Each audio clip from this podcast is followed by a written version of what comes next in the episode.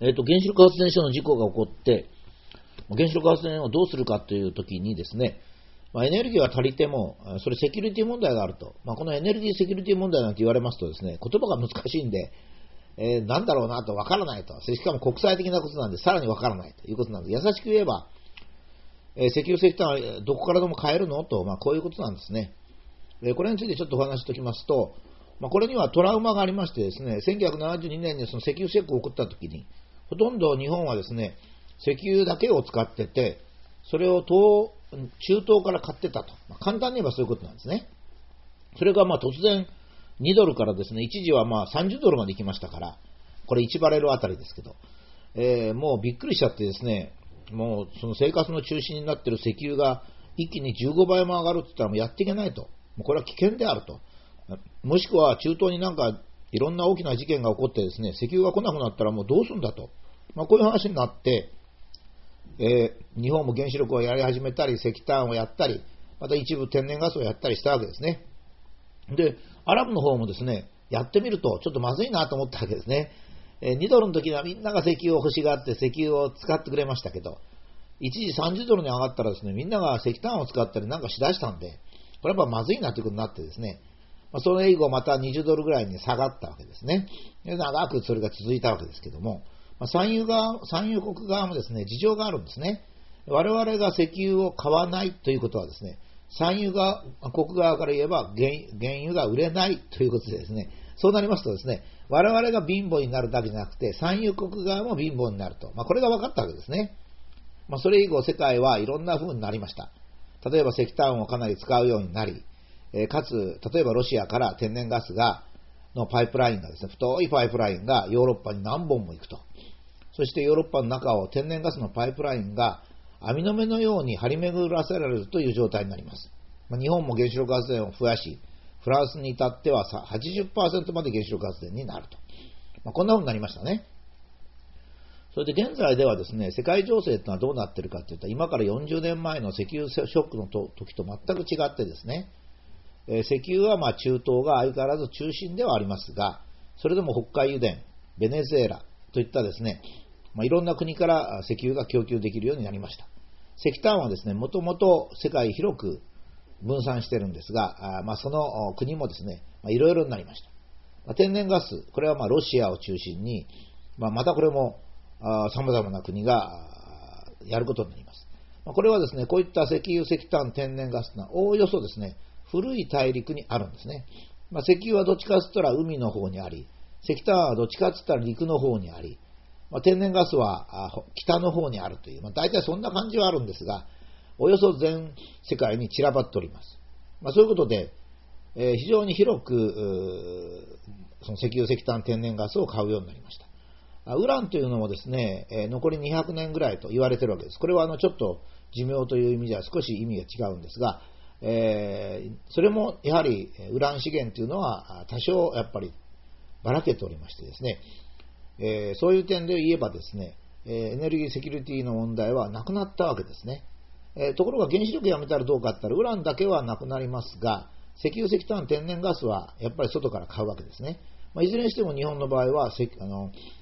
え石油、石炭、天然ガス、ウランないですからね。まいずれにしても外から買うしかないわけです。えーこれはですね、えーと、先ほど言いましたように、えー買う方だけの側から考えちゃいけないんです。売る方も考えなきゃいけません。えーと3月の初めにですね、オーストラリアの炭鉱にちょっと行ってきたんですけども、オーストラリアの炭鉱っていうのはですね、非常に巨大で、えーまあ、立派な炭鉱がいっぱいあるんですね。えーこれをしかし掘ってるのは日本とヨーロッパの機械で、その石炭を買ってるのは日本と中国なんですね。それで働いてるオーストラリア人はかなり高級で、えー土日はヨットで遊んでると。まあ、簡単に言えばそういうことなんですね。でもしも、機械、掘る機械が提供されなければ、掘ったり運んだりなんですが、えーオーストラリア人が自分で技術を開発するのは難しいんですね。それから買ってくれなかったらもう全然どうにもならないわけです。ですから、オーストラリアとしてもですね、自分たちの収入を維持するためには、え高い性能の機械を日本が供給してくれて、日本が石炭を買ってくれるということが前提なんですね。えーと今はですね、そのどの国もそのエネルギーだけあればいいとかいう時代じゃなくて、やっぱりテレビも必要だし、自動車も必要だし、冷蔵庫も必要で、ヨット遊びも必要なんですね。ですからお金もいるんですよ。現金収入もやっぱりいるんですね。現金収入がいらないっていうことにはなかなかならないんですよ。大規模な戦争が起こる以外はないんですね。で、この食料とエネルギーを考えますとですね、日本では食料の方が輸入先が偏ってます。アメリカ、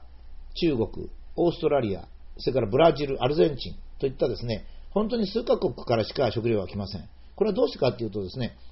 食料というのは大体その国が必要な100%から100%を作るのが普通なんですよ。オーストラリアはちょっと別ですけどね。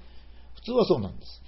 で、ですから余ってる国っていうのはですね、今挙げたような国しかないんです。他は大体100%食料を作ったらこれで終わりなんですね。ですから食料の輸出というのはですね、あまり多くの国にはまたがらないんですね。え特に今言いましたように、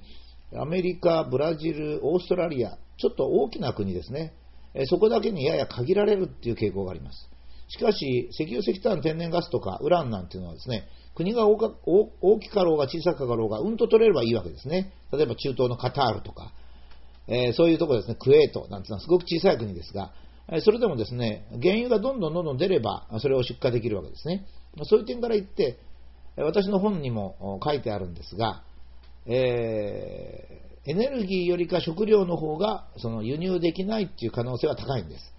えー、私はですね、日本の場合はですね、アメリカと違って、えー、っと、そんなに自動車でどうしても移動しなきゃならないっていうことが頻繁にはありませんし、